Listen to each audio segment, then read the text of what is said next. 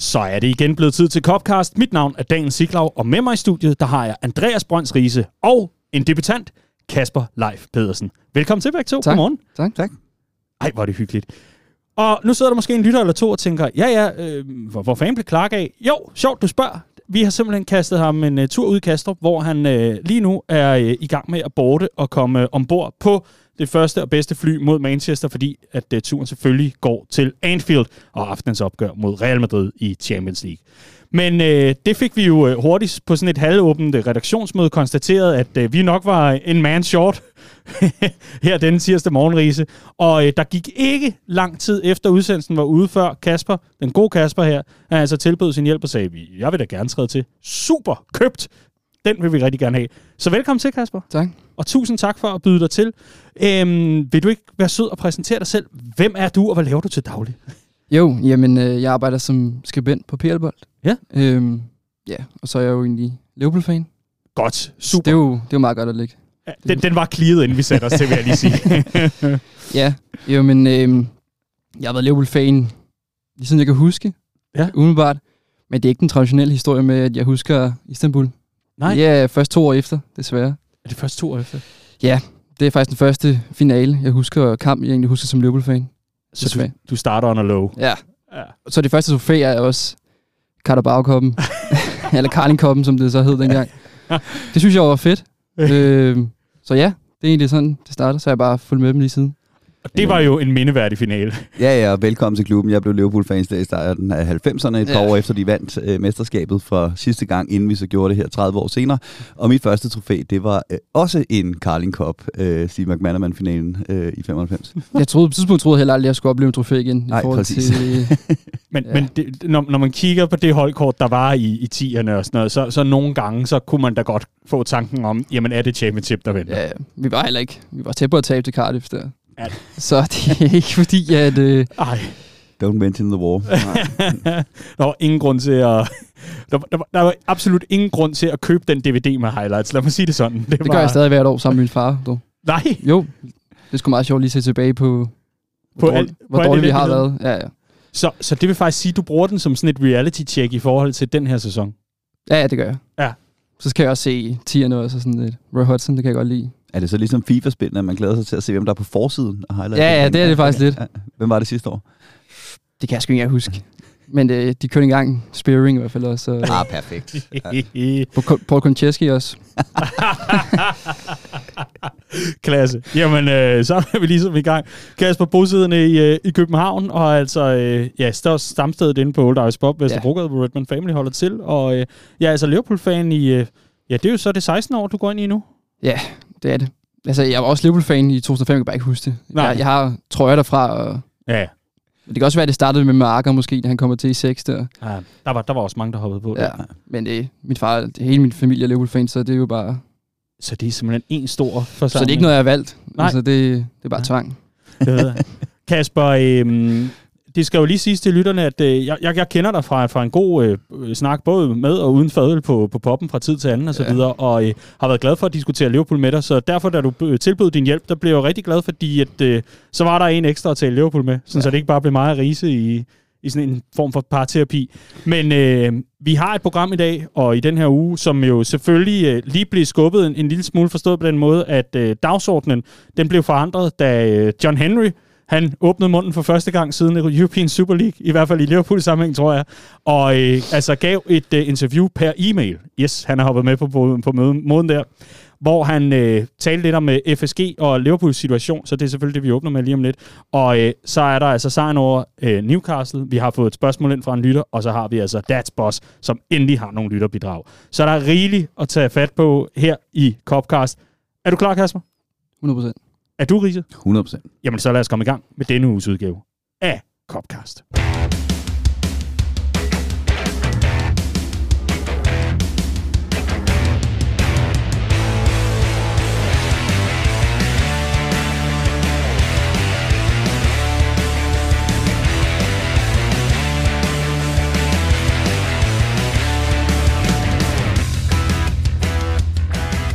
Så er det altså ganske vist. Liverpool bliver ikke solgt 100% under John W. Henry og FSG. Det er i hvert fald konstateringen i går sent mandag, hvor øh, der er så kommet en nyhed ind fra Boston Globe Sports Journal, noget der mindede om i hvert fald, omkring at øh, John Henry har udtalt, at øh, Liverpool, nej, det er altså ikke meningen, at det er en klub, der skal sælges. Og hvornår har vi egentlig sidst solgt noget i over 20 år? Vi kan også lige spurgt lidt små retorisk. Så er vi her. Jeg vil gerne lige øh, oprise citaterne, der kom, fordi øh, det, er, det er lidt nemmere, kan man sige, i forhold til at, at diskutere, hvad er det egentlig reelt, der bliver sagt, og hvad er det, der ligger mellem linjerne. Fordi øh, det her det er jo en ganske signifikant udmelding, og øh, vi ved, og John Henry ved, at øh, alt, hvad der omhandler Liverpool, det bliver opsnappet af alt fra aggregator accounts til øh, in the nose, til journalister og øh, rengøringsfolk og folk, der har kilder i klubben og alt muligt andet. Så det her må vi jo se som en form for øh, spin-strategi, eller i hvert fald noget i forhold til en PR-plan omkring, hvad er det næste trin i forhold til salgsprocessen eller investorprocessen. Lad os øh, se nærmere på citaterne. Jeg har øh, tilladt mig at oversætte dem til dansk for øh, lytternes skyld. Øhm, John Henry han besvarer et spørgsmål fra øh, den journalist, det er så dog kun fra Boston Sports Journal, ikke Globe, beklager. Sean McAdam, der spørger omkring øh, Fenway Sports Group, og øh, der er lidt omkring, øh, skal I overtage et baskethold, og hvad er jeres plan omkring Liverpool, og så videre. Og John Henry, han svarer, jeg ved, at der har været en masse snak og en masse citater vedrørende LFC, men jeg holder fast i fakta. Vi formaliserede blot en igangværende proces. Kommer vi til at være i England for evigt? Nej. Sælger vi Liverpool? Nej. Taler vi med investorer om LFC? Ja. Vil der ske noget? Det tror jeg, men det bliver ikke et salg. Har vi solgt noget i over 20 år? Citat slut. Riese, mm. hvad skal vi udlede af det her? Øh, jamen, du nævner selv European Super League, og den er jo lige øh, stukket hovedet frem igen, så må det er tilfældigt, at øh, han... Nej, øh, joke. Øh, vi skal lægge i det her, at, øh, at øh, John Henry øh, har opgivet tanken om at sælge Liverpool helt. Det det er jeg ret sikker på. Og det er, som du siger, overhovedet ikke tilfældigt, at han kommer ud med de her citater nu, fordi han har garanteret blevet stillet det her spørgsmål helt ustyrligt mange gange, siden det kom frem, at klubben var til salg, og han har med vilje valgt at holde sin kæft. Øhm, så Liverpool har helt sikkert øh, været til, til salg. Der har været masser af spekulation frem og tilbage om, hvad det egentlig handlede om. Handlede det om at tjekke, hvad markedsværdien egentlig var på klubben, fordi det ved man jo ikke reelt, før man får nogle bud ind. Og det kan være, at de bud øh, ikke har været tilfredsstillende, og ikke ser ud til at blive det øh, forløbigt nu, hvor at øh, Katar kigger andre vegne. Øh, men øh, der er jo også noget af det, han siger her med, at det, det, det er en formalisering af en i gang med en proces. Jeg tror altid, Liverpool er i gang med at kigge efter investorer, altså mindretalsinvestorer. Det er det, FSG langt hen ad vejen også lever af. Og det behøver man ikke selv klubben til salg for at få. Det har vi set med Redbird, der kom ind fra, øh, fra højre. Men her der gik man aktivt ud og inviterede bud på at komme ind i Liverpool for at se, øh, hvad det kunne give af, af, af investorer. Og den proces, den er ikke slut. Altså det, det, det, det tror jeg stadig, vi kommer til at se øh, et, et, et, et, ja, en del af klubben blive solgt til investorer. Lige præcis. Og det betyder altså, at man er ude og jagte ny kapital, som kan være med til at øh, ja, sikre investeringer, om det så er i truppen, eller om øh, Le Cop skal have en overhaling, eller hvad pokker der er i forhold til infrastrukturen. Det må vi se på. Kasper, da du øh, læste den her nyhed, hvad, hvad sad du så og tænkte i dit stille sind? Jeg blev glad. Du blev glad? Ja. I forhold til de bud, som er sendt på United. Ja. På det seneste, både Qatar, og så var der også lige snak om noget Saudi-Arabien så gad jeg ikke være en del af et eller andet sportswashing-projekt, umiddelbart. Så, så det var mere sådan en lettelse over, at nu, nu, nu står den ikke på mellemøstlige ejer? Nej, det gider jeg ikke være en del af. Altså jo, jeg vil selvfølgelig være fan, men jeg gider ikke begynde at skulle øh, forsvare øh, guitar for eksempel. Nej, nej. Så, så i, i forhold til, til det, så, hvad kan man sige, så, så sidder du der og konstaterer, godt så, der er, øh, der er ikke nogen frygt for, at, øh, at vi lige pludselig skal, skal se Katar, i hvert fald ikke for nuværende. Det lader det ikke til. Men mindre man vil være minoritetsinvestor i Liverpool, så kan det jo godt være, at der kommer nogle penge til. Men så er det stadig FSG, der sidder på posten. Men, øh, men med den her udmelding, så, så er det jo lidt sådan et så en så omkring, hvad er det for nogle penge, der kommer ind? Altså, så, så ved man ikke rigtigt, om, om, om, om pengene skal bruges på det ene eller det andet. Hvad, hvad tænker du nødvendigvis, hvis der kommer nye penge ind i klubben? Hvad tænker du så skal prioriteres? Jamen, øh, vi skal da til at købe nogle spillere i hvert fald. Ja. I forhold til, også i forhold til vores konkurrenter. Det er tydeligt at se, at vi ikke bruger nogen ordentligt nok penge. Nok masser af penge nu. Ja. Så, så hvad, hvad, hvad, i forhold til sådan, hvad kan man sige, det, det sportslige setup, så skal der lægges nok mønter til side til, at hvad kan man sige, transferaktiviteten kan være hævet.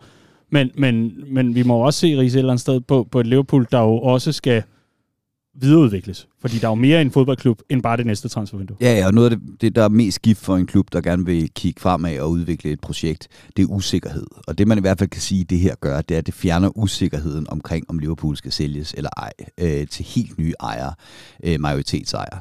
Og der var jo snak, da vi hentede Cody Gakpo, om øh, hvorfor køber man ham, hvis man er ved at sælge klubben, og resten af transfervinduet, der var øh, konklusionen, at man køber jo selvfølgelig ikke nogen spillere, når man er ved at sælge klubben, og alt det her.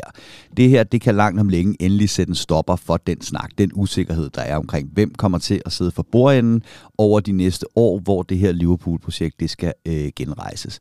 Og det er alt andet lige en, øh, en, en positiv nyhed, synes jeg. Mm.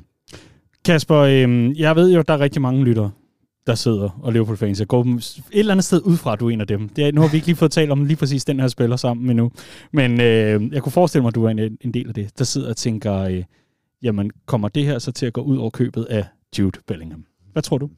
Ikke nødvendigvis. Ja. Øh, jeg kan sagtens se os, selvom vi ikke får nogen investorer ind til sommer, kan jeg sagtens se, at vi går ud og køber dem. Det ligger som om, vi har lægget alle øh, bolden i kuren til, at vi henter dem til sommer. Mm. Og i, senest som i går, så kom spanske viser også ud om, at, at uh, Real Madrid begynder at være pessimistiske i forhold til jagten på ham. Ja, fordi det er jo lidt sjovt, at, at de rygtehistorier, der har været omkring Bellingham i, i rigtig lang tid, jo jeg synes ikke, de har været så altså, signifikante omkring, at, at, at andre klubber, hvor man kan tænke et Arsenal sådan going, going up, og, og mange andre klubber, der begynder sådan at bosse lidt rundt og så videre. Jeg synes ikke, det lader til, at Nej, der, er, der mest, er sådan en stor konkurrence. Det er mest Real Madrid og Liverpool. Ja. Øh, det vil nok også gerne, men... Øh, men, men fandme om de tager en marquis-signing i sommervinduet fra os igen, det gider jeg ikke. De to tyrer jo med, det, vi gider ikke to sommer i træk. Nej, det tror jeg ikke, de gør. Det, det, kan vi så komme til på det Men øh, du tror ikke, at øh, den her nyhed, den sådan, hvad kan man sige, svækker vores chancer i vinduet? Overhovedet ikke. Øh, nej, jeg tror, vi har ikke brugt... Jo, vi brugte selvfølgelig mange penge i sommer på Nunez og sådan noget, men vi var vi var hurtigt ude med Gakpo, og så var sket der en, ikke en, en skid faktisk på deadline dag heller. Så Nej, så, øh, så planen, den, øh, den, den kører stadig. Den kører stadig. Og det er du også overbevist om, ikke? Ja, det kommer lidt an på, hvad det er for en sportslig sektor, vi får banket op. Fordi det er jo det næste helt store spørgsmål. Der har været rygter omkring den her sportsdirektør, som skal ind, fordi Julian Ward han smutter. Og der er helt klart et eller andet bag scenen, altså bag tæppet i Liverpool, der ikke er velfungerende, som det er lige nu. Der skal bankes et nyt team op omkring Jürgen Klopp. Og hvis det projekt mislykkes, øh, jamen så står vi ikke godt i et, øh, i et sommervindue. Det er klart. Men det har vi set FSG gøre før. Sætte det her enormt succesfulde partnerskab op med, med Edwards og Mark Gordon og, og Jørgen Klopp, som jo virkelig fik hentet nogle spillere, øh, der, der sagde bare to. Så det er ikke fordi, at FSG som ejer udelukker, at man går ud og henter øh, spillere i transvindue, og heller ikke øh, dyre spillere, men det kræver, at der bliver sat det rigtige setup øh, op bag om scenen, øh, hvor der, der, der er en del afgang, og der er en del nye mennesker, der skal ind. Mm. Jeg har prøvet at, at inddele de, de, de forskellige reaktioner. Øh, man skal jo passe på, for jeg skal eddermame gå igennem en sættekamp på sociale medier øh, i de her år, hvor øh, det oftest er de mest øh, det højlytte, der kommer, kommer sådan mest frem med deres pointer. Men jeg synes, den er lidt inddelt i, øh, i, i, i sådan tre øh, hvad kan man sige, øh, grupper af, af fans her. Vi har de mest skeptiske, der konstaterer allerede nu, det var det. Liverpool som tophold. It's over. Det tog er kørt. Der er ingen vej tilbage. Bum. FSG, der bliver, det er lige med altså katastrofe og midterplaceringer og ingen øh, Premier League-trofæer eller noget, der minder om i rigtig mange år. Det er i hvert fald en gruppe. Så er der en anden gruppe, som er meget lettet og glad og siger hurra for ingen scheiker. Der kan vi måske øh, lægge dig lidt ind i den gruppe. Og så er der en, en stor midtergruppe, som sådan, mest af alt i midten af det hele sådan, øh, står tilbage og tænker, hvad, hvad fanden skulle alt det her så til for? Riese, tror du, at FSG har på nogen måde sådan planlagt, at det her skulle lægges ind midt i en sæson? Altså jeg tror, for mange er timingen lidt, lidt speciel, og for mange er, er det sådan lidt, lidt underligt, at det her har, har ligget som en, en form for sky. Jeg ved ikke, om den har været mørk, den sky, men den, er, den har været lidt forstyrrende omkring Liverpool i indværende sæson. Også selvom at det var i, lige omkring VM, at det kom frem, at man altså var åben for bud og så videre. Jeg, jeg tænker, at man, man, man har nok kontakter i, i den finansielle verden og alt muligt andet til at kunne sige, der er jo et mulighed for at købe sig ind her. Hvor, hvorfor var det, de skulle ud offentligt, når man så går ud og lægger den ned i ja, snart slutningen af februar? Øh, jamen, jeg har utrolig lidt personlig erfaring med big business på det her, det her Ej, niveau. hold nu op. Øh, jeg tror, den største investering, jeg har gjort, det er en, øh, en første øh, oplagsbog, øh, som jeg håber bliver rigtig mange penge hver, hver en dag. Den gav jeg 1200 kroner for. Øh, men øh, jeg tror, når man skal ud og finde nogle investorer, og det er jo det, også det her, det her kommer ned til. Øh, mindretalsinvestorer betyder flere likvide midler i kassen til Liverpool. Øh, så hvis man gerne vil have, at Liverpool går ud og øh, bruger nogle flere penge, øh, så kan vi diskutere, om FSG skal bruge flere egen lomme, men umiddelbart så kræver det nogle flere mindretalsinvestorer, der kommer ind i øh, klubben. Det sker ikke på en uge. Øh, jeg tror ikke, det er noget, man går ud og gør i løbet af en øh, sommerferie. Sådan, når Liverpool har spillet det, den sidste kamp, så sætter man klubben til salg, og så inden for en uge har man solgt en øh, mindre part, og så er man klar til transfervinduet. Øh, jeg tror, det var en nødvendighed, hvis man godt vil, vil afsøge markedet, have de helt rigtige bud ind osv., at man melder det her ud i god tid, inden man skal bruge pengene i, i, i sommer. Og ja, så har det givet en allerhelvedes bunke øh, turbulens. Øh, jeg tror måske også, man er lidt fanget i, at man ser sammenfaldet mellem det her med klubben, der er sat til salg, og alting bare ramler, og så er det let at tænke, det er nok derfor, at alting bare ramlede. Det er jeg ikke nødvendigvis sikker på er øh, sandt. Øh, men jeg, jeg, jeg, jeg, jeg tror, det var en nødvendighed at gå ud og afsøge markedet, og øh, hvis man vil have de, de, de rigtige mindretalsinvestorer ind i god tid inden sommerens transfermarked. Se om der var nogen, der havde 4 milliarder under hynden i sofaen. Simpelthen. godt så. Kasper, øh, helt afslutningsvis, du, øh, man kan jo på mange måder godt kalde Kasper for et barn af FSG.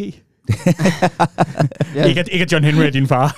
måske, måske snart bedstefar. Ja, ja. ja, hvem ja, ved? Ja, præcis. Ja, du er så heldig, du ikke kan huske Hicks and Gillette, faktisk. Godt huske det. Nå, ja, okay. Jeg husker, at min far vil snakke om... Øh, altså, jeg er jo ni år gammel der, da vi næsten får nye ejere, så jeg tænker så lidt, da det kunne gå en kur, så kan ikke nogen mening i forhold til Liverpool. Jeg har hørt så mange historier om, hvor stor klub det var, men øh, ja, så blev vi reddet jo. Og så står vi her i dag, kan man sige. Så jeg skal bare lige forstå, hvis du tager din cardigan af der, eller din trøje, så er der en stor John Henry-tatovering på din arm. ja, ja, det kunne jeg lige så godt. Jeg er stor fan. Ej, jeg, jeg vidste, det skulle have indtil, indtil Super League selvfølgelig. Ja. Øh, ja. Det er jo lidt rimelig meget for mig, men... Øh, Ja, og der, der, er, der, er jo ligesom, der er ligesom to skoler, når vi snakker FSG. Der er dem, der siger, at de har været den helt perfekte modvægt netop til de her oliepenge, der kommer ind. Fordi de kommer ind og gør tingene på en anden måde, og Moneyball og alt det der. Og så er der dem, der siger, at de simpelthen bare ramte jackpotten, da de ansatte Jürgen Klopp. Ikke? Altså, ja. hvem fanden kunne ikke vinde mesterskaber med den manager i front? Og det er klart, at de sidste, øh, den, den her sæson har øh, givet lidt mere medvind til det sidste øh, argument. Ikke? Øh, men, men jeg synes, øh, jeg synes som, øh, som udgangspunkt, at FSG tidligere har vist, at øh, de, når de lægger en langsigtet strategi og en plan, øh, også godt kan finde ud af at føre den ud i livet, men det kræver de rigtige nøglepersoner, vender jeg tilbage til på de rigtige poster, og det er det, der bliver den helt store udfordring at få til at gå op øh, herfra, og så frem mod sommerens transfervindue. Som med så meget andet, så øh, er det en god idé lige at lade sådan en historie øh, ja, komme op til overfladen, og så se, hvad der ellers drøser ned af små kilder rundt omkring, og øh, ja, beretninger om øh, forskellige kilder i klubben, hvad, hvad de har at sige om hele processen, og hvorfor det her det er, det bliver offentliggjort nu. Fordi øh, jeg tror, at for mange er det et lidt overraskende tidspunkt, og det kan jeg godt følge, fordi den her Q&A e-mail spørg session har altså fungeret sådan, at øh, de reporter og journalister, som følger Boston Red Sox i MLB, Major League Baseball, der er, øh, hvad kan man, jeg tror, det er en form for preseason, nu skal jeg altså passe på, sommertraining, et eller andet. Noget i forbindelse med selve holdet her, hvor FSG har åbnet for en spørgesession per e-mail. Og så har man sendt mails ind, og så har man håndplukket. Og så har FSG tænkt, ja, vi svarer da også Præcis. lige på den her. Så det har været i forbindelse med baseball, at mm, det her det er mm. kommet ud, og hvor man har vidst, andre skulle nok plukke den Præcis. alligevel. Interessant, men om ikke andet, så er det også det for nu. Vi skal nok tage øh, historien op i øh, måske næste uge eller næste uge igen. Det må vi se, når vi ved endnu mere om det. For nuværende, så var det i hvert fald rigeligt om alt det uden for banen. Nu skal vi selve på banen og til Liverpool sejr over Newcastle. You mentioned after the Everton game that it felt more like you. Did the night also feel more like you? Yeah, in a different aspect. In a different aspect, I think that the goals were, outstanding. Eh? So, like real football, the front three now played uh, together for the second time or in a row, or maybe three, third or fourth time. Um, and you can see um, the the patterns are clearer now, and so that helps obviously. Ja, det hjælper jo, når øh, mønstrene er, er klar igen og så videre. Jeg, jeg kunne godt lide den her forklaring omkring, at uh, the patterns are back again. Altså, at nu er vi der, hvor vi kan genkende Liverpool. Kunne du genkende Liverpool lørdag mod Newcastle?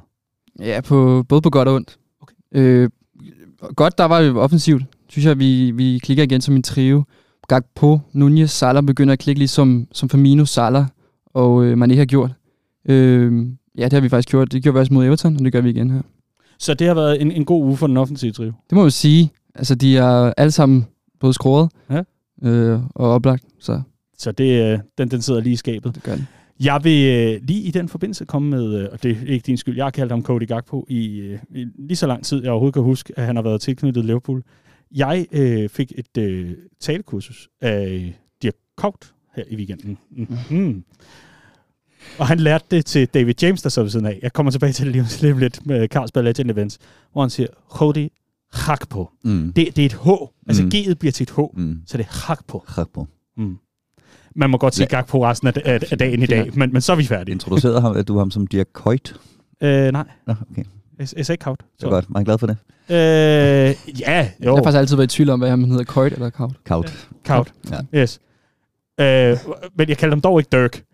Nej, det er nok. nok om det. Vi skal tilbage til opgavet her. Fordi, uh, Riese, de her mønstre, der er tilbage, lad os, uh, lad os uh, til lidt nærmere på dem. Ja, jamen, øh, jeg, helt klart den der, øh, den der øh, hurtige boldomgang i fronttriven, og hvor folk ved, hvor hinanden løber hen det var tilbage. Øh, øh, på, på, den indbyrdes forståelse var, øh, var, var meget bedre i, i fronttriven. Som Klopp siger, nu de spillet sammen nogle gange, øh, og mønstrene begynder at vise sig. Og, og det bedste eksempel er i virkeligheden Salas assist. Ikke? Jeg ved ikke, om jeg husker den der forfærdelige kamp mod Leicester øh, for et par sæsoner siden, hvor det snede af helvedes til, og så blev der ryddet sne i 10 kvadratmeter af Anfield. Og det var 10 område ude foran Leicesters felt. Mm. Fordi det er der, Liverpool gerne vil ind og spille hurtigt det, Liverpools gameplan under Jørgen Klopp har altid været derind, tre hurtige boldberøringer, og så de rigtige løb, og så har du bare splittet et forsvar fuldstændig ad. Det har vi simpelthen ikke set. Jeg ved ikke, hvor længe.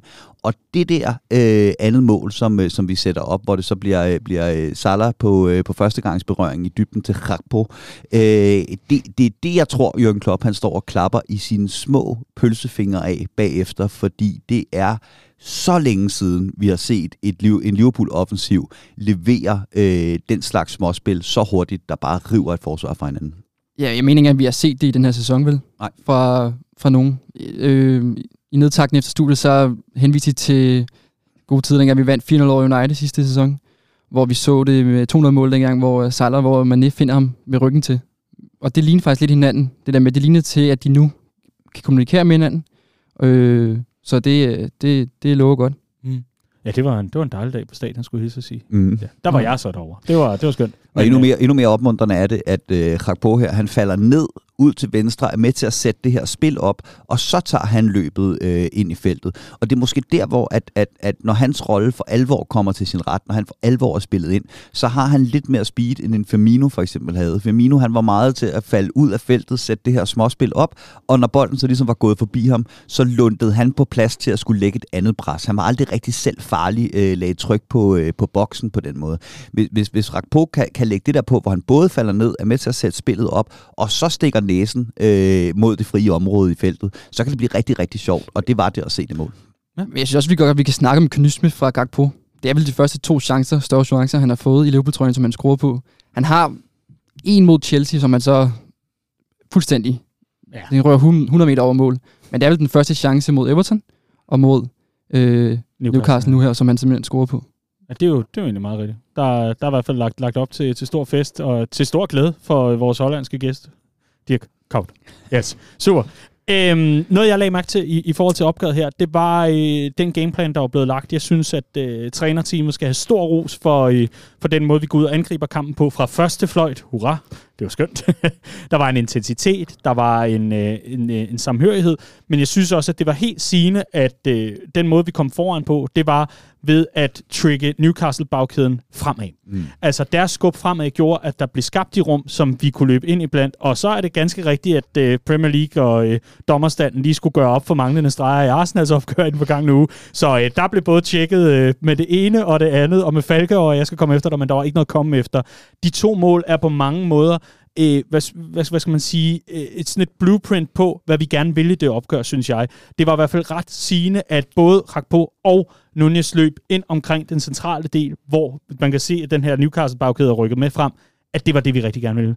Og især Newcastle defensiv, som ellers har været rigtig svært at komme forbi denne sæson. Ja, 100 procent. Og, og, og især andet mål, øh, som jeg vender tilbage til her, der synes jeg, det, det, det, man kan tydeligt se, at de vil gerne trække den øh, øh, offside. Øh, nej, undskyld, det er første måde at snakke om nu. De vil gerne trække offside, men når du står over for Darwin Nunez, en mand, der kan lægge det fysiske pres på et forsvar, han tør simpelthen ikke falde bakken derover. Altså han, han, han tænker, jeg er simpelthen nødt til at følge ham her til dørs. Og så bliver det rigtig sjovt. Ikke? Så er det, du får, får, får et forsvar til at øh, trække en ufattelig skæv øh, offside-linje. Og det er ikke nemt at gøre mod Newcastle. Newcastle er hammerne godt skolet under øh, Eddie Howe. Så det er fuldt øh, credit til Liverpool for det her med at sætte de rigtige afleveringer og løb sammen i streg. Tre gange sætter man de rigtige afleveringer og løb sammen, og så har man splittet et af Premier Leagues bedste forsvar for det mener jeg vidderligt, at Newcastle har været øh, i, i den her sæson. Så jeg kan godt forstå, at Klopp han var, han var øh, rigtig fint tilfreds med the patterns bagefter, som man sagde.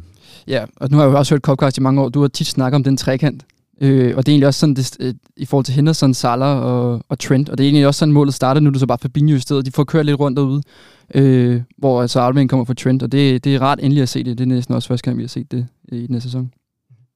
Så kom den, uh, The Holy Triangle altså tilbage.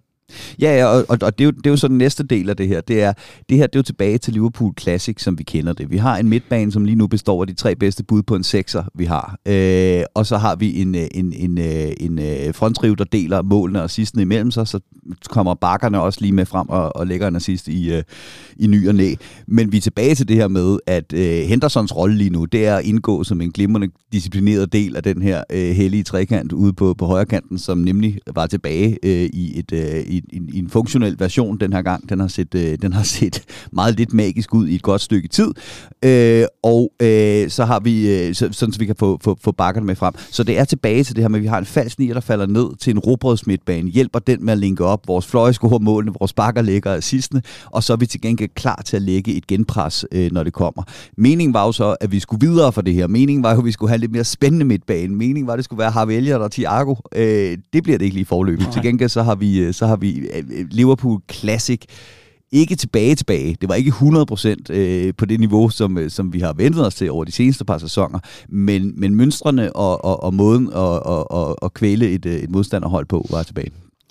Det er også meget sjovt, nu snakker vi om målet. Det er meget sjovt, man kan godt se, at øh, Nick Pope, øh, han regner ikke med, at Nunes han tæmmer den der. For han går ud, og så står han sådan lidt svejer til begge sider. Vi har flere gange set, at Arnold også har lægget de der bolde til Nunes, men han tæmmer den simpelthen ikke ordentligt. Men øh, det gjorde den her gang.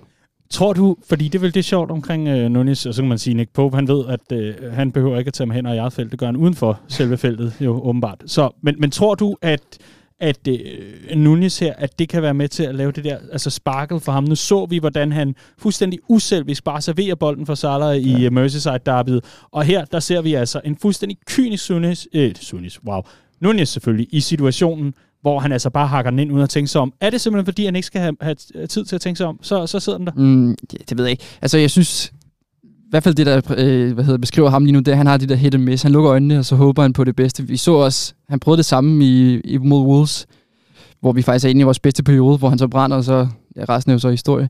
Men nu, der lukker lige også, at han lukkede øjnene og så håber på det bedste. Men øh, han kan godt starte på en god stime på det her, tror jeg. Og jeg, jeg kender, øh, jeg kender Riese og Clarks øh, syn på David Nunesen hver især. Det, det, er sådan et, det udvikler sig lidt og har nogle kurver og nogle, nogle forskellige ting. Jeg ved, I er glad for ham. Rul nu. Der er ikke så meget af det. Men jeg kunne godt tænke mig at høre dig fra købet af ham, og så, så den her sæson. Hvad, hvad synes du, han er for en type? Men jeg synes, han er en fed type. Han minder lidt om... Han er et shithouse. Han minder lidt om Suarez igen. Også fordi jeg ved, at folk, de, eller folk, de er jo så på Twitter, det kan man så tage, hvad man vil, men de, de bryder sig ikke om ham. Og det er jo både på grund af, hvordan han er på banen selvfølgelig, øh, men også i forhold til hans prisskilt. Men øh, jeg synes, han er blevet, allerede blevet en fan favorite. Øh, det tror jeg er gældende for mange fans, men også især mig, fordi han, han løber faktisk røven ud af bukserne, øh, for at sige det, som det er. Og det, det, det giver godt. Og hvad, hvad synes du er det hans bedste trait? Altså, hvad, hvad er det absolut bedste, du, du ser for ham? Lige nu, så tror jeg, det er hans hurtighed. Ja. Øh, fordi han ligner ikke en, der er hurtig, jo, umiddelbart. Han, øh, han er altså min. Han er rigtig, rigtig ond på de første meter. Ja, ja 100 procent. Og, og, det, jeg synes, der er interessant ved det her mål, han også sætter ind her. Kasper siger nemlig noget meget interessant og meget rigtigt her. Nick Pope, han regner ikke med, at Nunez får den her med. Det er jo super godt lavet, at han får holdt armene væk fra den bold, fordi den kunne lige så godt have ja. ramt et håndled, og så havde det jo været, øh, så havde det været frisbakken den vej ligegyldigt, hvor uforsætligt det var. Men det der, det, der har været Nunez' problem det sidste stykke tid, jeg vil lige sige, jeg synes, jeg har været ret konsistent i min vurdering af Nunez. Jeg sagde, da han kom til, at han ikke ville score 20 mål den her sæson, men han også skulle blive god på sigt. Til gengæld så sagde jeg også, at vi havde Salah til at score målene, og derfor gjorde det ikke så meget. Det var måske mere der, jeg tog fejl. Øh, men øh, det, jeg synes, der har været interessant ved ham, og som der også har nogle, været nogle analyser fremme øh, af den seneste stykke tid, det er det her med, at mandens fysik, mandens måde at spille på, er som skabt til at komme i en mod en situationer mod målmanden. Mm. Og er der nogle afslutninger, han er snot dårlig til stadigvæk, så er det lige præcis den afslutning. Mm. Det er, når målmanden er kommet ud, har lukket sine vinkler, øh, og han skal til at tænke over, hvordan han så får bukseret bolden forbi en målmand, og han netop ikke bare kan sparke hårdt ind i det område, som målmanden ikke dækker. Øh, og udfordringen for David Nunes, det er, når vi kigger på det udefra, så ligner det den største chance i spillet. Altså, der er ikke noget, der er mere frustrerende, end at se angriber brænde en en mod en chance mod målmanden, fordi man tænker, det er spillets største chance. Der er kun én mand, du skal have bolden forbi. Øhm, så der synes jeg, det er meget opmuntrende at se, at han, øh, han her losser den ind, men det er igen på en keeper, der ikke er kommet ud af sit mål og har fået lukket sine, øh, sine vinkler.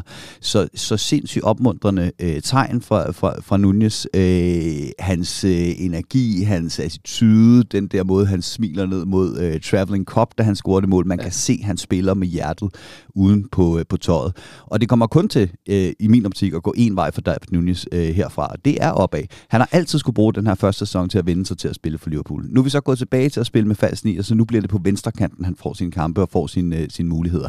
Vi er ikke færdige med at se ham brænde store en mod en chancer mod målmænd, der har lukket deres vinkler, men han skal nok blive en fremragende spiller på sigt øh, for det her Liverpool-hold og slutte med, altså man på nu 15 mål og sidst i alle turneringer af den her sæson.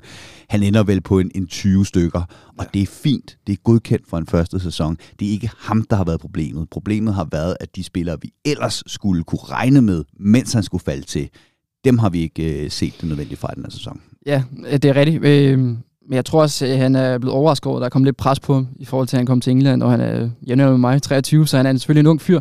Men øh, nu så jeg bare nogle highlights øh, fra vores vej til Champions League. Det jeg godt lige lige var op til ja, aftens kamp. Så så jeg bare lige vores kamp mod Benfica sidste år, og der er han jo faktisk kold og kynisk. Yes. Altså, både på, øh, i Benfica, men også hjemme på Anfield, hvor han flere gange, hvor han ser... Der, der, og der løber han jo faktisk alene mod Alisson, og der... Yes, jamen, og, og det sjoveste var, at jeg sad og så, da, da han kommer til, sad og så hans målkavalkade der for Portugal, og så sad jeg og tænkte, den der får han ikke lov til at lave i Premier League. Hold kæft, målmændene er elendige i Portugal. Og så kom der de der to fuldstændig vanvittigt gode mål. Og det var mod os. Ja. Og så et mod Barcelona, hvor man sådan tænker, hvordan kan du gøre det på den aller, aller største scene, og så på daglig basis hjemme i Portugal, så er det sådan nogle lortemål. Ikke? Mm. Men, men, men tegningen var der. Tegningen var der, og det er jo det, der hele tiden har været, været øh, skudsmål omkring Nunez. Det er så meget råt potentiale, vi har købt, og det holder jeg fast i, det er det. Og som du siger, den hurtighed på den størrelse spiller, øhm, gør, at det netop ikke er sådan Andy Carroll. Det er ikke bare en eller anden stor klump derop. Han har en spidskompetence, som er noget andet end at være, bare at være stor. Det er at være rigtig, rigtig hurtig og rigtig, rigtig agerig, og det mm. ved vi godt, hvad Klopp kan få ud af på sigt. Men den første sæson her, den har altid skulle handle om at, at falde til, og der synes jeg, vi begynder at nærme os at må sige, at det, det, altså, det har han sgu løst fint. Ja. Nu, nu, nu skal vi ikke komme ind for meget på Real Madrid-kamp, men jeg tror også, han elsker sådan en kamp som i aften. Han elsker at blive fans, når de øh, både... Jeg tror også, han elsker, når de er imod ham, for han er han er en lille, ja, han elsker bare det der. Men, øh, men øh, han elsker også, hvis, hvis fansene de er fuldstændig med ham i aften, og, og det, det er som om, han vokser mere og mere. Det, nogle af de bedste kampe har også været på Anfield, øh, uden tvivl. Det er fuldstændig rigtigt, også fordi hans reaktion efter scoringen, udover lige at have sådan et bro-moment med, med Trent Alexander-Arnold, som blev, blev fint øh, hvad kan man sige, fanget af kameraerne, så kunne man jo også se efterfølgende, at da Traveling Cup begyndte at synge hans navn, der var han altså også klar til at, til at lade sig tiljuble. Så ja, og det, det synes jeg er sjældent, at jeg har set, at man er så hurtig til at allerede at, at ja. få sin sang. Det, det ved jeg, det, det kan også være, fordi man lægger hurtigt, nemt mærke til det, men det er i hvert fald hurtigt, at de, man begynder at synge Nunez, Nunez, Nunez. Ja, ja og, og, men der er altså, Liverpool-fans også ret gode til at fornemme, hvem der kan bruge det til ja. noget. Der gik heller ikke lang tid før, vi havde en sang til Jørgen Klopp, vel? Fordi Nej. han er også sådan en, der feeder på det der øh, ja. øh, interaktion med, med, med publikum. Undskyld, hvor fanden er Fabinho sang han så sådan for alvor? altså, han skal jo have en kavalkade den her sæson, så... vi taler fire sange i streg. Nå, Mindst. det er også lige meget. Ja. Det, det er jo hårdt i suppen, jeg måske prøver at finde her, men det skal vi selvfølgelig til lige om lidt. I hvert fald øh, den, den store ros rettet mod Nunez her, den store ros rettet mod øh, fronttriven. Men for lige at gøre fronttriven færdig, så vil jeg gerne lige forbi Cody øh, Hakpo, som øh, jo netop også bliver spurgt til, og det er så i forbindelse med pressemødet inden opgøret mod Real Madrid, bliver han spurgt til uh, lidt omkring det der med uh, positionen, han spiller for Liverpool. Hi Cozy. Um, recently been playing as a central striker a lot, but in Holland you played a lot on the left. So what conversation do you have with the manager about what position he sees you best in and what position do you think you're best in?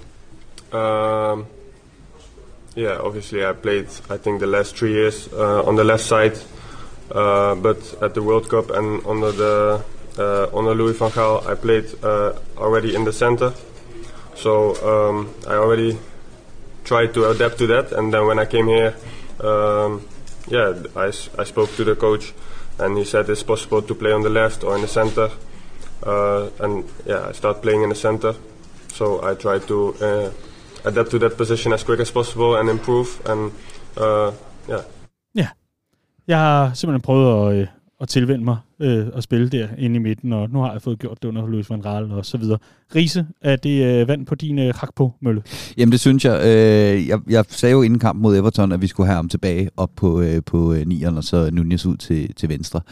Øh, og det handler om, at nu har vi siddet og skamros Nunez øh, herfra til månen, øh, og det er også relativt fortjent, men han er stadigvæk øh, ikke en specialist i link-up-spillet, så har jeg heller ikke sagt for meget, tænker jeg.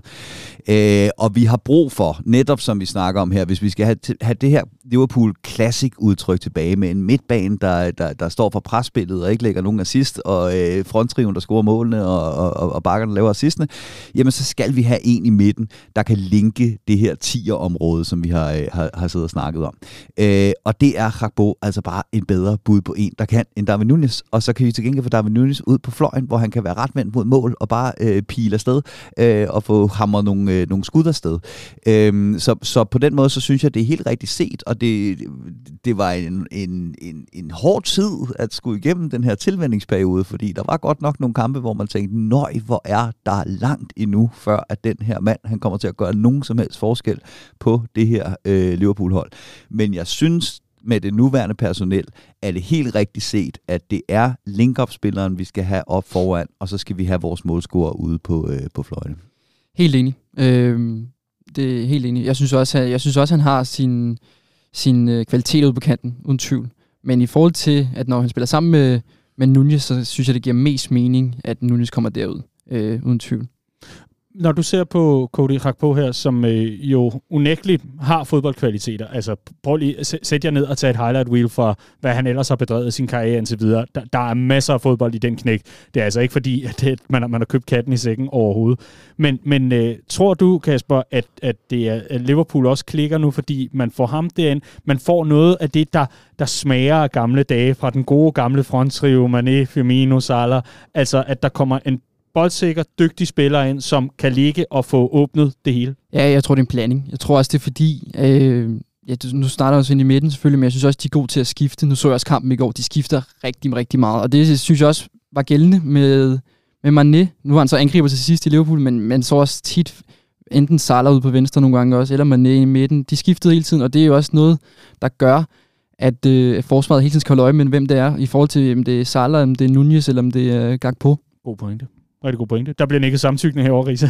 ja, helt sikkert, og det, det, altså, man så også, netop da man var i, i, i Liverpool, at der ligesom var to formationer. En var faktisk, at man allerede efterlod, øh, eller forlod venstrekanten i opbygningsfasen og lagde sig op på toppen, og så faldt, øh, så faldt øh, øh Firmino ned i et halvrum. Ikke? Så, så det er nemlig mega interchangeable. Og udfordringen ved det, øh, det er, at når tingene ikke klikker, som vi har set, så ligner det simpelthen, at de her spillere aldrig har spillet fodbold sammen før.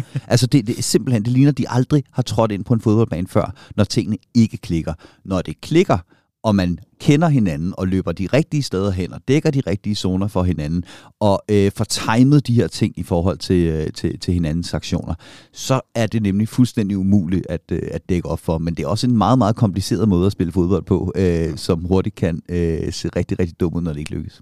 Men øh, det gjorde den heldigvis mod yes. Newcastle, og det gjorde den også heldigvis mod øh, Everton. Så må vi se med opgøret mod Real Madrid, altså weekendens opgør mod øh, Crystal Palace, som bliver spillet på lørdag. Men øh, det kan vi vende kort tilbage til lidt senere.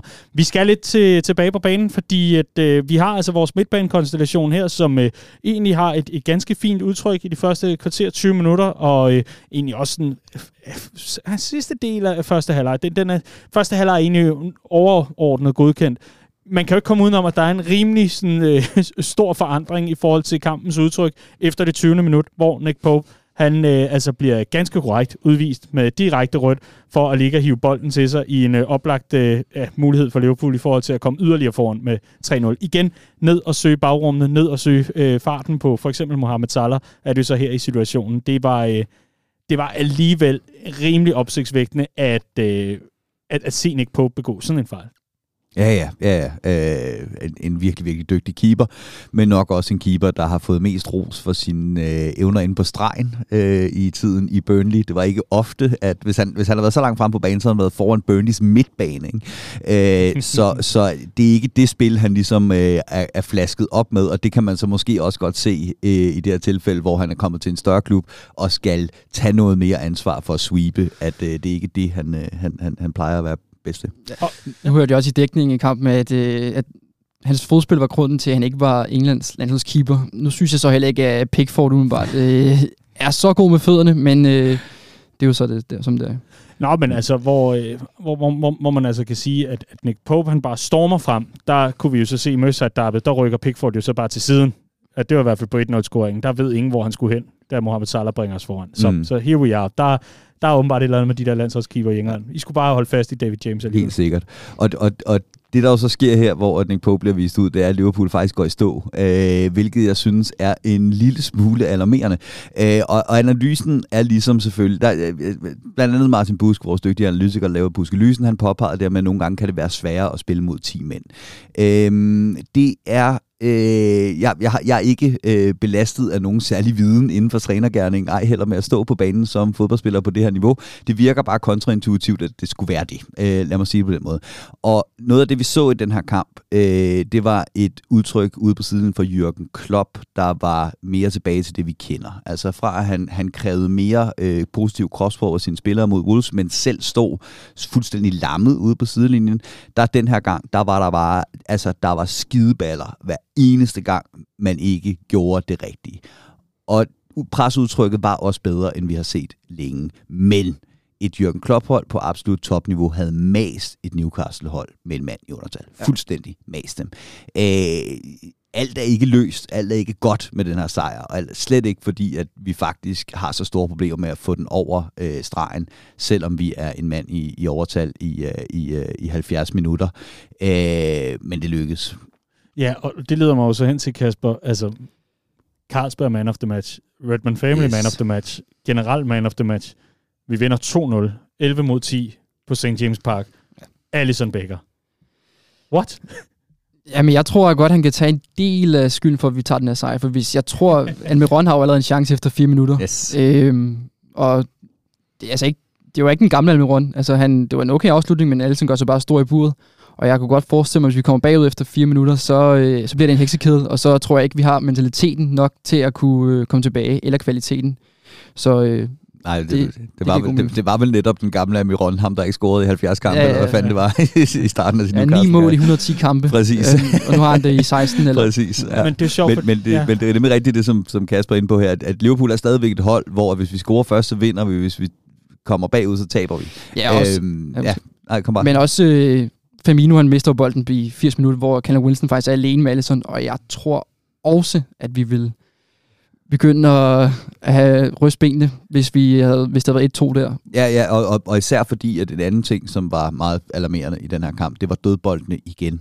Og der er det altså bare lidt ligegyldigt, om du er 10 eller 11 mand på banen. Hvis du kan få dine fire største spillere op i boksen, og Liverpool ikke hætter en eneste bold væk på defensiv dødbolde. De rammer træværket to gange efter dødbold, så vidt jeg husker. Ikke? Det er også ganske, ganske alarmerende. Så, øh, så masser af ros til, til det her Liverpool. Og der, og der er mere, altså fordi efter Everton-kampen, øh, der sad man her og tænkte, det, det, det, det er det dårligste hold, vi kommer til at møde den her sæson. Altså, hvad, hvad betyder den her sejr egentlig? Så kan vi godt snakke om, at øh, Newcastle får en mand smidt ud og så videre. Men lad os lige huske på, Newcastle havde ikke tabt på hjemmebane i 24 kampe inden den her kamp. Vi er det eneste hold, der har stået Newcastle i den her sæson, og det har vi gjort i begge kampe. Det er en præstation af en helt anden kaliber at tage til St. James Park og vinde øh, 2-0 ligegyldigt hvad omstændighederne så end er, at Newcastle også har skader, de får en mand smidt ud, alt det her. Det er en sejr med meget, meget, meget færre forbehold, end jeg havde efter sejren mod Everton. Mm. Helt klart er der stadigvæk et stykke vej tilbage, før vi kan snakke om, at Liverpool er et, øh, et, et, et, et af de allerbedste hold i England. Ja, det er der helt klart også. Men det er også et godt tidspunkt, vi møder Newcastle. De har spillet uafgjort, da vi går ind til opgøret, går de 5 ud af 6 kampe, så det er et godt tidspunkt, vi møder dem. Absolut. Og det Absolut. betyder også noget, tror jeg. Ja, og, øh, men, men jeg har det fuldstændig som dig i den der, i den der afsluttende fase. Jeg ved, man ved bare, får de en enkelt pind ind, så kan det her altså blive en pige eller en dreng. Det kan også mm. blive 3-2 Newcastle. Det kan blive hvad som helst. Mm. Netop på grund af det, vi har set i den her sæson, hvor Liverpool altså godt kunne øh, falde sammen som en budding. Det, øh, det har ikke altid været kønt, men øh, heldigvis forholdt det sig ikke sådan. Og øh, det leder mig selvfølgelig hen til, at Allison skal jo have den praise. Altså, hvad, hvad, hvad kan man mere sige? Altså, en af verdens bedste, absolut bedste keeper, det kan vi vist ikke komme udenom, og øh, har absolut gjort sig fortjent til både legendestatus på den ene og den anden måde. Hold da kæft, hvor han dygtig. Ja, 100 procent, og, og altså, den, klart den bedste keeper, i, der har været i den tid, jeg har været Liverpool-fan, men det er heller ikke en særlig svær konkurrence at vinde, vil jeg sige. Det har været en lang øh, redselskabinet øh, kabinet, kavalkade. Øh, men, men også folk, der er ældre end mig. Det må du ikke sige på lørdag, lå mig det. Selvfølgelig lige bortset fra øh, fire kampe med David James, hvor han var udmærket. Ja. Øh, og så Pep Reina, der, der han var på topniveau. Øh, men, men også folk, der er ældre end mig og fulgt med længere, begynder også at snakke om, at han måske faktisk er oppe i nærheden af sådan noget Ray Clemens øh, status. Og det er store ord, men det er der, vi er. Og, og noget af det, som der virkelig har slået syvtommersøm i for mig i den her sæson, det er det der med, at han netop ikke er faldet i niveau. Vi har set et Liverpool-hold klask fuldstændig sammen, og vi har måske aldrig set Allison være bedre, og det viser bare, hvilket stof den her mand han har gjort af. Nu siger du også Perena. Det er jo så også ham, jeg voksede op med umiddelbart, og så lidt, lidt dudæk. Men i forhold til... Reina havde også mange fejl i hans, øh, på, i hans Liverpools tid. Og, men det er nogle andre fejl, end Allison har. Allison er jo... Har, de fleste fejl, han laver, det er jo som regel, hvis han ja, hvis han dårlig udspark, eller han prøver at triple Reina, det var, han, jeg synes, nu, er, nu kommer jeg tilbage til de videoer, jeg har set, men der er tit, hvor han, øh, han taber bolden, eller et eller andet lalligt, eller ja. der kommer en badebold, eller et eller andet. Åh oh ja, badebolden. Det var så ikke helt hans skyld. Nej, det var ikke helt hans skyld. Det er de så ikke enige om. Åh, oh, badebolden. Det er seriøst det største traume længe. Hold da kæft. Og der er alligevel et par stykker. Men øh, er det sådan en stor præstation, høster velfortjent ros, og, og hvad, hvad, mere kan man sige? Han passer sit arbejde, og så gør han det så oven i købet til UG med kryds og slange, og øh, han er en rigtig 12 pige derinde, det må man i den Jeg synes også, han bliver solgt af midtbanen. Altså jo, vi, det ligner de gamle dyder fra midtbanen, men vi har også, også kun, vi vinder kun 36 procent af duellerne i anden ja. halvleg mod 10 mand. Ja. Mod 10 mand, og med de, altså de bedste hardhitter, vi ja. burde have i truppen ja. inden samtidig. Ikke? Altså. altså, nu kommer vi nok også ind på ham senere, City. Han spiller en god kamp, mm. men det, øh, han spiller nok den bedste af alle, hvad jeg mener, men det, jeg synes ikke, Midtbanen spiller en god kamp, og det synes jeg faktisk heller ikke, forsvaret umiddelbart gør. Altså, han, så, han så træt ud, men, men den vending, han laver ved, øh, ved, ved ja. 2-0-målet, er næsten det hele værd. det, må man, det må man sige, og igen siger det jo også lidt om, at, at ham på en ikke-perfekt dag er stadigvæk bedre, end hvad der ellers er, og hvilket jo så også leder mig hen til den snak, vi skal have nu, fordi øh, vi, vi, vi prøver ikke nødvendigvis bare at finde håret i suppen, bare for at finde håret i suppen, men snarere for at blive lidt klogere på Liverpools udtryk nu og her, og hvad vi kan forvente af resten af foråret, selvfølgelig hvad det er, der bliver bygget på. Og her kan vi jo så konstatere, at Bajsetic, han er første valg på holdkortet, når det kommer til midtbanen. Ja, Ja, simpelthen. ja, jeg vil, ej, jeg vil, jeg vil, det er nok til, hvad hedder det, Thiago, når han er klar, ikke? Øh, men, men så, øh, er du sikker på det? Ja, det tror jeg. Det tror jeg. Okay. Ja, men altså, Bajsetic øh, fanklubs formand, han sidder på et fly sammen med Kasper Christensen og Michael Bertelsen, oh, jo, men har jeg mig fortælle. Men, men, men inden øh, han blev formand for den fanklub, var han vist for den danske Thiago fanklub, ikke? øh, og, og, og det, det er en interessant ting, det her med, med, med midtbanen og Thiago og Bajsetic her. Fordi noget af det, jeg, jeg elsker Thiago som fodboldspiller, han, han, han, han bidrager virkelig med noget andet, men midtbanen skal eddermame være gearet efter at have ham inde, og øh, hvis vi skal bruge ham til hans, hans rigtige styrker, og vi søger ham sindssygt meget, han er så vigtig og stor en spiller med så stort et renommé og ry, at vi søger ham helt vildt meget, når han er på banen. Og det kan godt engang imellem gå, øh, gå ud over kontrafasen. Og det vi har set de sidste to kampe, det er, at vi er gået meget mere øh, direkte. Og så er det klart, så har vi en Bajsetis derinde, som man godt tør give bolden, og som så laver den her vending. Men det er ikke fordi, at hele holdet render rundt og prøver på at få ham på, øh, på, på bolden. Øh, så, så helt vildt øh, opmuntrende øh, takter for Bajsetis, og det skal blive rigtig spændende at se, øh, når Thiago kommer tilbage, hvordan den midtbane så skal, skal shuffles. Ja, ja, også hvilken rolle han får, man skal mm. ligge ved siden af Thiago, og man skal simpelthen skal slå Fabinho af på 8, for jeg synes heller ikke, Fabinho defensivt, synes jeg heller ikke, han... Altså, det er også ham, det er også... Øh, nu kan man så sige, San Maximang, han har en rimelig god dag på kontoret, øh, skulle Trent hilse at sige. Men, øh, men hvad hedder det? Det er også ham, der sender Fabinho efter, ja, hvad som helst, to resttid, øh, hvor han så sender Almiron i dybden, og jeg synes heller ikke, Fabinho, jo, han var lidt tilbage til nogle af de gamle dyder, men jeg synes også, det er mere i forhold til på bolden, i forhold til spilfordeling. Der så man hans øh, afleveringer ude på kanterne, som, ja, som egentlig kendetegner ham som en, en af, hans, min, en af hans yndlings, en af mine yndlings øh, ting ved ham, som ikke kun er hans defensive dyde. Ja, det er faktisk øh, altså, rørende rystende enig i, øh, var jeg lige ved at sige, omkring Fabinho. Det er netop, at øh, når, når han får noget flere ved siden af sig, når han får en, som han kan ligge og kombinere, når, når han ikke selv bliver alt for ansvarshævende på bolden, så er der bedre takter. Men jeg synes godt nok stadigvæk, som du er så inde på, han, han, det er som om, at det der var, øh, og hvordan, hvordan kan man forklare det? Øh, førhen, Prime Fabinho, i, øh, fra, fra lige omkring øh, forårets start, omkring der, da, da, vi, da vi sådan er, er tilbage på det gode gamle Fabinho-niveau, der var han to sekunder hurtigere op i pæren end sine modspillere. Så han vidste, hvordan han skulle gå ind i duellerne, han vidste, hvordan han skulle placere sig, han vidste, hvordan han skulle navigere på banen. Nu er det som om, at de to sekunder er gået imod ham. Det er som om, at alting er lidt på efterbevis. Alt, alt er sådan lidt, åh, det kommer lidt efterfølgende. Og det er det, jeg savner allermest, når det kommer til den defensive fase, fordi fuldstændig enig med selve pasningsspillet, der synes jeg, det begynder at klikke mere og mere. Det er ikke så fuldstændig under kulbrænderne, som det har været nu, nu, nu, nu, nu er du tegn på bedring der, men, men når det kommer til det defensiv, så synes jeg godt nok, der mangler noget timing stadigvæk, og det så vi altså også godt mod Newcastle. Altså når det kommer til det defensive spil, så var Fabinho inden sommerpausen Michael Jordan i starten af Space Jam, og nu er han der, hvor monstrene har stjålet hans, øh, hans evner. hvem, hvem, hvem, hvem tror du, han har, han har fået, altså givet den til i den der bold? Der? det, det, er en meget snæver reference, hvis man ikke har set Space Jam, vil jeg sige. Det må man godt nok sige. Men skal vi ikke sige, det er en af de referencer, hvor så tager der sammen og få set Space Jam, oh, så du ved, hvad vi taler om. film. jeg vil også gerne slutte den af med Fabinho. Øh, det gør, jeg ved ikke, om det skyldes Bajsetic, men øh, vi så også i 2021-sæsonen, hvor vi så, hvor han var tilbage, desværre nede i forsvaret også på grund af skader, mm. men der så vi jo også, at når vi, han spillede sammen med Thiago dengang, jamen så vandt mm. vi. Og det kan være, jeg ved ikke, om han har brug for ham ved siden af sig, men han selvfølgelig han har selvfølgelig tidligere vist med Thiago tidligere sæson, at det ikke fungerer, men det kan godt være, at han har brug for en ved siden af sig, og det kan godt være, det er Bajsetic. Ja. Der, der er så altså meget godt at sige om Bajsetic, uanset øh, hvilken fanklub man er, man er en del af. Man kan også bare være en del af Redmond Family. Det ved jeg, der er mange, der er glade for. Men øh, nu er vi der, hvor to er en steam.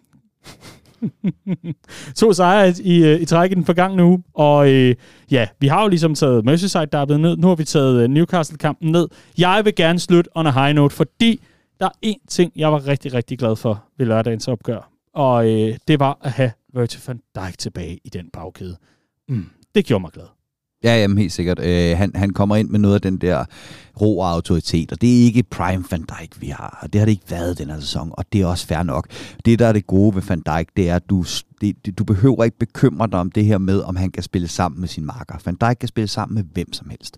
Så kan det være en god eller en dårlig kamp, men, men det er ikke på grund af det er deres interne relation ind i det midterforsvar, at tingene falder fra hinanden. Det har vi bare set, når han ikke er der. Altså, du kan ikke sætte Joe Gomez som er tip til at, til at spille uh, centerforsvar sammen. Der mangler en, der leder det. Og det er det, Van Dijk kommer, uh, kommer tilbage med i den her kamp, og det synes jeg er, er øh, meget, meget tydeligt. Ja, defensivt, der, så kan man godt se, at han selvfølgelig ikke er i form. Men øh, offensivt output, der er han lidt tilbage med hans lange aflevering ud på de respektive kanter. Øh, nu hørte jeg jo så podcasten med The Athletic, hvor de også hvor de skulle vælge deres yndlingsmoment i Champions League, og der valgte de, øh, de fleste af dem, altså øh, Bayern-kampen, hvor han yes. sender den op til Mané. Øhm, og det har vi jo også set, det så var sidste år mod Wolves, hvor mm. Ulrike han scorede i sidste minut der. Så det, øh, det kan jeg godt forestille mig, at det kunne også blive rigtig farligt med Nunez, som kan løbe ned i bagrummet. Men øh, det, det er den ene ting, fordi det er det offensive output, og det er jeg meget enig i. Igen vil jeg gerne lige tilbage til pasningsspillet. Nu er det Fabinho før, men, men her er det øh, Virgil van Dijk. Jeg synes også, vi bliver mere presresistente, når vi har Virgil van Dijk tilbage. Om ikke på 100%, men så bare på de 75-80%, vi måske ser ham på lige nu. Fordi det er, lige, det er meget tydeligt, ligesom Bajsetic også er, når han er helt rolig under pres, har en mand i ryggen og alt muligt andet, kan få fordelt den videre, men kan også få løftet den, kan få brugt en kæde, kan få sprunget led over, så vi lige pludselig er i overtal ude i nogle af de forskellige zoner, hvor vi rigtig gerne vil have bolden og kunne kombinere den hellige triangel er tilbage, mm. og så videre, og så videre. Men her er det jo også Virgil van Dijk i opgør, der også de kan tage pusen og kan se, okay, nu begynder de for alvor at boost fremad. Vi slår en halvlang violin over, får lavet sideskiftet, får noget ro på, finder selv ud af, hvad for en balance vi vil have i kampen, og så rykker vi på igen. Og det var enormt befriende også at se. Også selvom, at øh, ja, der er stadig plads til forbedring, når det kommer til de defensive aktioner, men Virgil van Dijk i det her opgør, det var en fornøjelse at have ham tilbage. Hurra, hurra. Nå, gutter, øh, jeg har øh, fået et spørgsmål ind på øh, min egen Redman Family mail, men øh, inden jeg bes, øh, giver det videre til jer, fordi jeg har altså også øh, advaret om, at det vil komme, så I ikke bare står på flade og ikke ved, hvad I skal stille op med det. Men øh, så vil jeg sige til dig, kære lytter, som sidder og tænker, jeg har måske en øh, god idé til et emne, eller jeg har et spørgsmål, jeg går og, øh, og går sådan og tænker lidt over, som jeg gerne vil have besvaret i Copcast. Jamen, så har jeg endelig gennem øh, lidt teknisk support fået aktiveret, genaktiveret vores øh, Copcast-mail. Så hvis man har noget på hjerte, man gerne vil have op i studiet, eller et spørgsmål, eller noget, der, der minder derom, så kan man skrive til copcast og det er altså k-o-p-c-a-s-t redmanfamily.dk. Og øh, så lover jeg at tjekke mailboksen i hvert fald en gang om ugen. Men inden da, så kunne man skrive til daniel redmanfamily.dk, og det har Kenneth Dølby gjort. Og men at øh, jeg ikke lige fik tjekket så ofte, men det gør jeg nu. Alle mails bliver tjekket nu. Så øh, skrev Kenneth her en, øh, en glimrende mail, som jeg synes er interessant. Også fordi, at vi jo i det her opgør fik både Diogo Jota, men også Roberto Firmino ind i lidt længere tid, end det lille indhop, Diogo Jota fik mod Everton. Men her fik vi altså Roberto Firmino ind. Og derfor så tager jeg spørgsmålet med videre her, fordi han skriver, Udover at skrive tak for Copcast, og er rigtig, rigtig glad for, for det, vi laver, Redman Family. Tak for det, Kenneth. Så skriver han, grunden til, at jeg skriver til dig, er, fordi at jeg sammen med en kollega har drøftet, om det ikke var en mulighed at omskole Firmino til en plads nede på midtbanen som 8. Så kunne vi, det kunne vi faktisk egentlig godt tænke os at høre jeres mening om. Med venlig hilsen, Kenneth. Riese øh, Roberto Firmino, hvis man lige skal have hans øh, baggrundshistorie, inden han kom til Liverpool, det er efterhånden nogle år siden jo, men øh, Ja, hvad, hvad er det nu med ham og de positioner der, og han er offensiv, og yeah. så er han ikke offensiv, eller hvordan er det nu? Altså han var mere anden række spiller øh, i Tyskland, forstået på den måde, han kom i de her løb fra midtbanen, og det var der, han scorede sin, øh, sin mål. Jeg ved ikke, om han var decideret nede og spille 8. Øh, han har altid været mere 10'er-typen, øh, men, øh, men, men kommer helt klart fra en position øh, længere tilbage på banen, som jo har gjort ham ret perfekt til den falske 9'er-rolle, han så skulle indtage i, i Liverpool, hvor han netop ligger og, og, og falder tilbage i banen. Så det er lige forhistorien, kan man sige, om uh, Firmino inden uh, skiftet til Liverpool for 8 år siden til sommer. Det var 2015, han kom, ikke? Jo. Jo, lige præcis. Uh, kom fra Hoffenheim. Så uh, det er forhistorien. Hvis vi så tager den nuværende historie, at få rykket ham længere tilbage på banen, fordi øh, ja, der er jo rimelig meget rift om pladserne efterhånden. Hvis øh, folk kommer tilbage fra skader og så videre, så er det jo lige pludselig Jürgen Klopp, der skal stå og vælge sine favoritter til, hvem der skal starte ind og så videre. Hvad, kunne det så være en mulighed at få omskolet ham til en midtbane? Kunne, kunne det ligne eller lugter noget? Ja, altså jeg forstår udmærket spørgsmålet, øh, fordi han har øh, løbepensummet, han har arbejdsradiusen, han har de defensive evner, øh, som jo er rigtig meget af det, vi får øh, i øh, for, for andre hold uvandt position længere frem på banen, når han spiller øh, sin, øh, sin falske nier. Så, så øh, jeg forstår godt spørgsmålet, jeg forstår godt udgangspunktet, øh, og hvis man kigger øh, netop med øh, mod weekendens modstander, der jo havde en, øh, en lidt for lidt målfarlig brasiliansk angriber fra Tyskland øh, i Show Linton, og så fik omskolet ham til central midtbane, og så var han øh, årets spiller for dem øh, sidste, sidste år. Så det er set gjort før med succes. Det jeg tror, der er udfordringen ved at øh, skulle gøre det med Firmino, øh, det er, han er den her mærkelige, mærkelige blanding af dyb, dyb, dyb stabilitet og total uforudsenhed. Øh, jeg øh, har tit sammenlignet ham lidt med sådan en skolegårdsspiller, altså sådan en, der render rundt og spiller five-a-side ude i skolegården, og lige pludselig så laver han en vending, som ingen har set komme, og så splitter han et helt, øh, et helt forsvaret. Til gengæld, som vi også så i den her kamp mod øh, Newcastle, så taber han altså også bare bolden en gang imellem øh, på nogle aktioner, hvor det ser helt tåbeligt ud.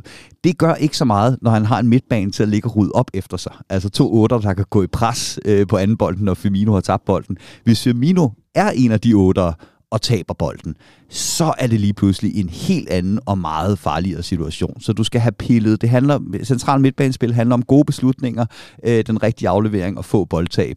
Hvis du piller øh, x-faktoren ud af Firmino, øh, er det så reelt stadig Firmino. Mm. Ja, Kasper, du skal også have lov til at, til at svare her i Roberto Firmino, som, øh, som øh, falsk otter, hvad vi kalder ham, bare som otter. Ja, men helt enig. Øh, diskussion har været der i mange sæsoner. Øh, men jeg er helt enig i det der med, jeg tror ikke, han kan lægge det der fra sig med at skulle lave dem bag støttebenet eller med hæl. Det gjorde han også mod Newcastle faktisk, hvor vi mistede ham på kanten af feltet. Så øh, jeg tror, han er for, for gammel til at kunne, kunne omskole ham nu. Og, og herfra, som, øh, der er jeg jo et formand for den fanklub, Roberto Firminos fanklub. Den, den har samlet lidt, lidt støv, og der, der har der været, Ikke bedre den sæson, er god. Nej, men øh, der, der, der har der været sådan lidt op- og nedtur, det kan jeg da godt se i medlems, øh, medlemstallet. Han er en, en, en evig favorit hos mig. Der, der vil jeg sige, øh, det jeg så i, i opgavet her, klart han er på vej tilbage fra en skade, som kun skulle tage to uger. Det gjorde den ikke. Den tog en del længere to uger i Liverpool er, mm. er to Det er to år. uger ad gangen. ja, præcis. Men, øh, men der, er, øh, det, det, det, jeg synes, jeg så, og det jeg også har set helt generelt, det er, han, han mangler den fart, som man havde engang, og de første, det ansrit og så videre. Og en midtbane i Liverpool, med en, med en spiller, der bliver omskolet, som så mangler den fart i ansrittet og, og de første meter. Jeg tror, vi har set rigeligt af den slags i indværende sæson til, at jeg kan se nogen idé i det, øh, desværre. Havde han været yngre, og havde det været, fordi der er alt for mange offensivspillere at vælge mellem og så videre, og, og han dermed kom bagerst i rækken, jamen så kunne jeg godt se ideen i det. Men, men ud fra, hvad kan man sige, den, den fysikalitet, ud, ud fra hvor, hvor han står lige nu, så ser jeg ikke, at det, det er en løsning. Ja, for eksempel også nu, det er ikke, jeg er ikke meget for det, men nævn 2021 sæson igen. Der, hvor Fabinho går bag, i bagkæden, der snakker man også om, i hvert fald fanmæssigt, om at Fabinho, eller Firmino skulle gå ned i midtbanen, og jeg tror bare, at det, det havde sket, hvis, ja. hvis det skulle ske ja. for lang tid siden. Og Trust Club. Og øh, jeg glæder mig til næste uge. Skal Trent ikke have lov til at prøve på den midtbane der? jeg synes snart, det er tid. Han viser jo, han begynder, jeg synes i forhold til før, han begynder at vise lidt, øh, han, han, han kan godt lide at tage de der raids der, der hvor han så smider ud til Salah, hvor han så, øh, ja, Salah, du hans kamp, hvor han så smider den væk egentlig. Men øh, ja, jeg synes, øh, han begynder godt at vise, at han gerne vil der. It's like Clark never left.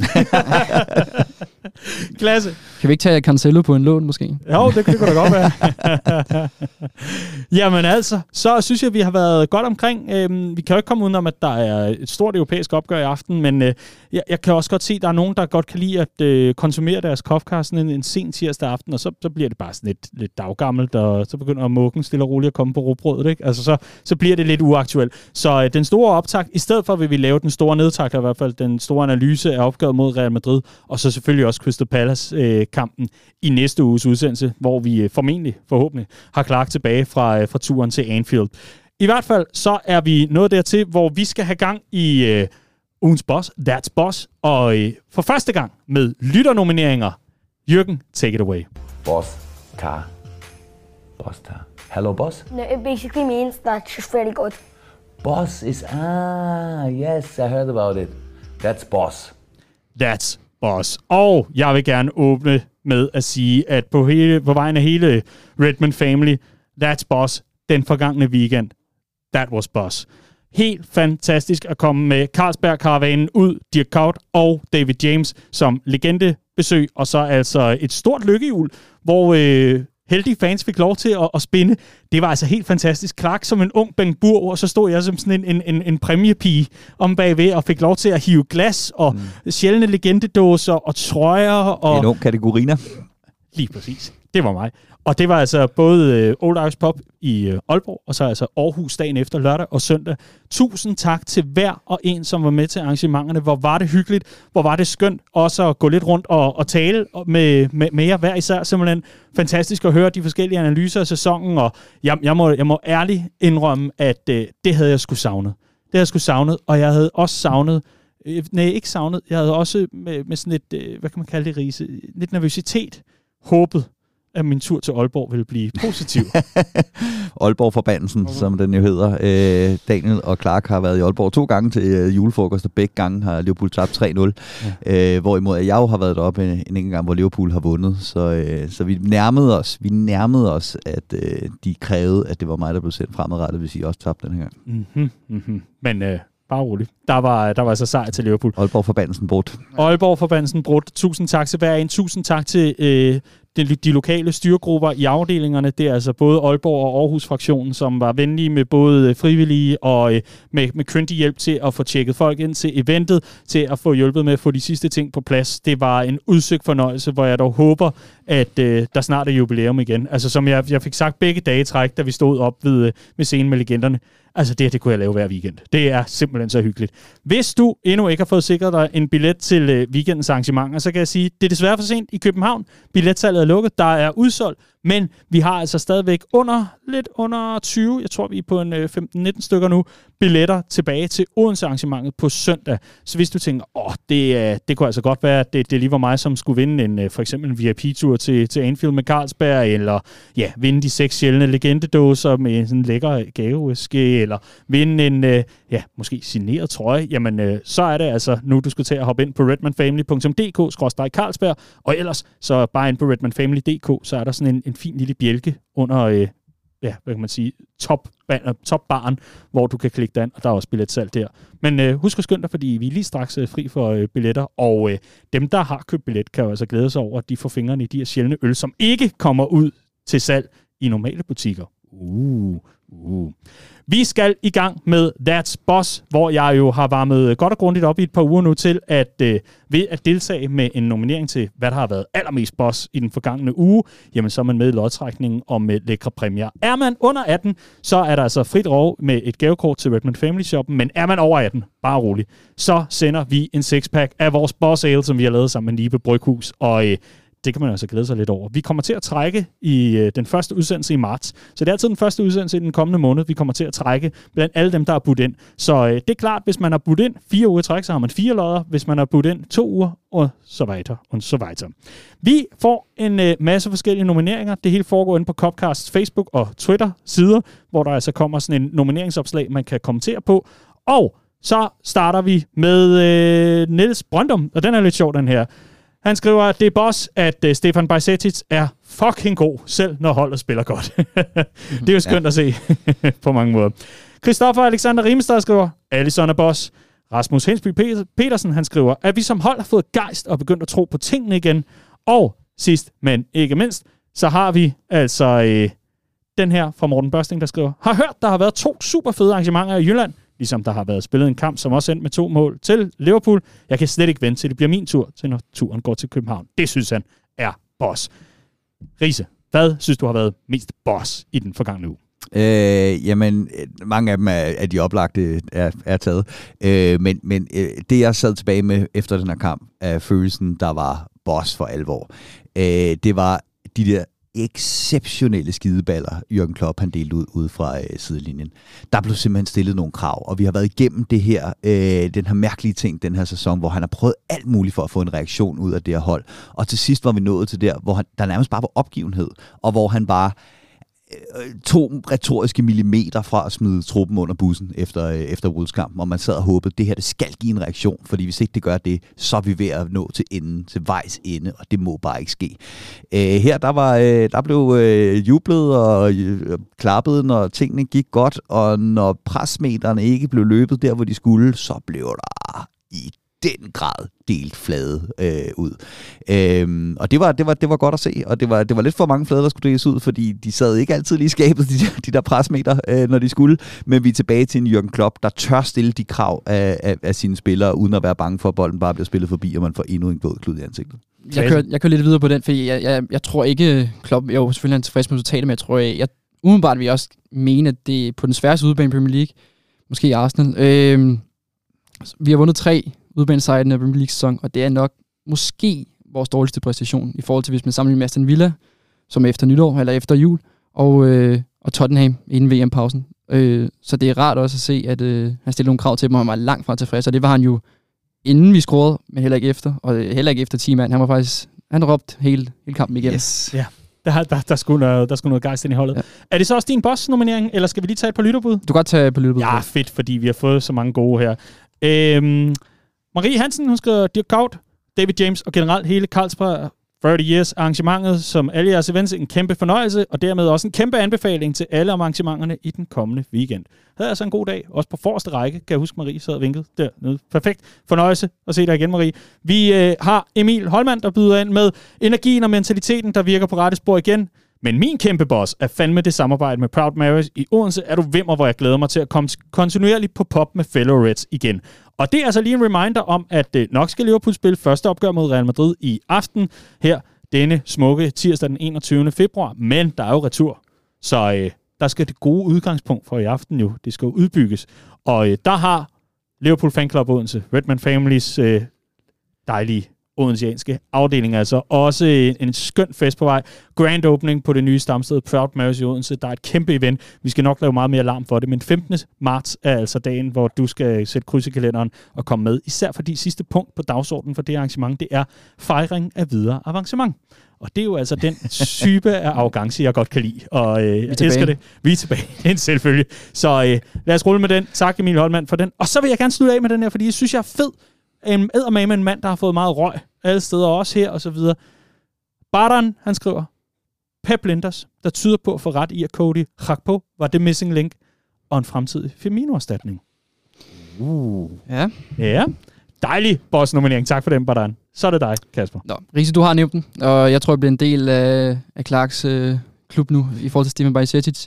Det er Steven Bajcetic, der vinder, og som sender Longstaff efter, ja, det samme som... Pickford. ja, ja, det er lige før. Øhm, han, han vinder jo i, i et rimelig svært sted, øh, hvor vi også stadig er lidt presset, efter vi har skruet til 1-0. Øhm, han sætter hele øh, angrebet i gang, hvor, hvor vi skruer til 2-0. Øhm, perfekt spiller, som kan lidt af det hele. Han kan tage temperaturen på kampen, og øh, det er rart, at han lige ved, hvornår han skal, skal gøre det, han gør. Vi, øh, ej, vi har fået så mange, og, og nu har jeg to uger bagt op til, at I kom med jeres bud, når vi laver det her opslag osv., så videre. Så lad os lige få skudt nogle flere sted. Nikolaj Mandrup, Allisons fænomenale præstation, som kun kan beskrives som verdensklasse. Det flotte Mandebjerg bliver ved med at spille i høj klasse, uanset svingende præstationer på resten af banen. Og Alex Pedersen er altså sidste mand, der lukker og slukker. Han skriver Darwin scoring. Wow, man kunne se, hvor stor en forløsning det var, og hvor meget han brænder for klubben og fans. Ah, vi øh, kommer altså også til at uh, lave den her i næste uge. Der er det som bekendt den 28. februar. Vi optager tirsdag den 28. februar. Så der er sidste skud og sidste mulighed for at være med i puljen af dem, vi trækker lod om. Og det er altså ugen efter, vi kommer til at trække om februar måneds vinder af That's Boss. Tusind tak til alle for at lege med. Fedt, lille, hyggeligt segment, som vi håber kan blive ganske populært. Riese, vil du ikke være sød og gå over og finde en af de der uh, boss? Det kan du tro. Ja, tak. Det er, det er rigtig god podcast, det ved jeg godt. Det hele foregår på lyd. Kasper, du har selv sagt, du er over 18. Værsgo, her er en bossal. Tusind tak for at være stand-in for Clark. Tak. Hvor har det været en fornøjelse. Tak. Tak for at jeg måtte. Ja, selvfølgelig. Det var sgu da hyggeligt. Det var så fint. Det var simpelthen så fint og så dejligt. Jeg, øh, jeg håber, at du, du får en øh, forrygende kamp mod Real Madrid. Og ses vi på lørdag til Carlsberg 40 Years i København? Ja, jeg skal passe hund, desværre. Nej! er det... Ej, det er Alberto Moreno, der har ringet igen. Alberto Morenos hund? Nej, det er. Øh, desværre. Ej.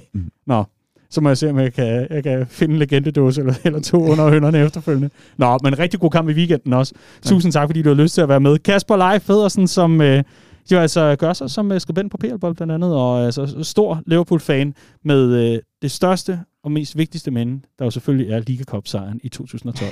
det er i øvrigt også det er en, det er en dejlig finale. Jeg husker den tydeligt, fordi øh, det var faktisk der, jeg mødte Clark for første gang. Ja. Ja.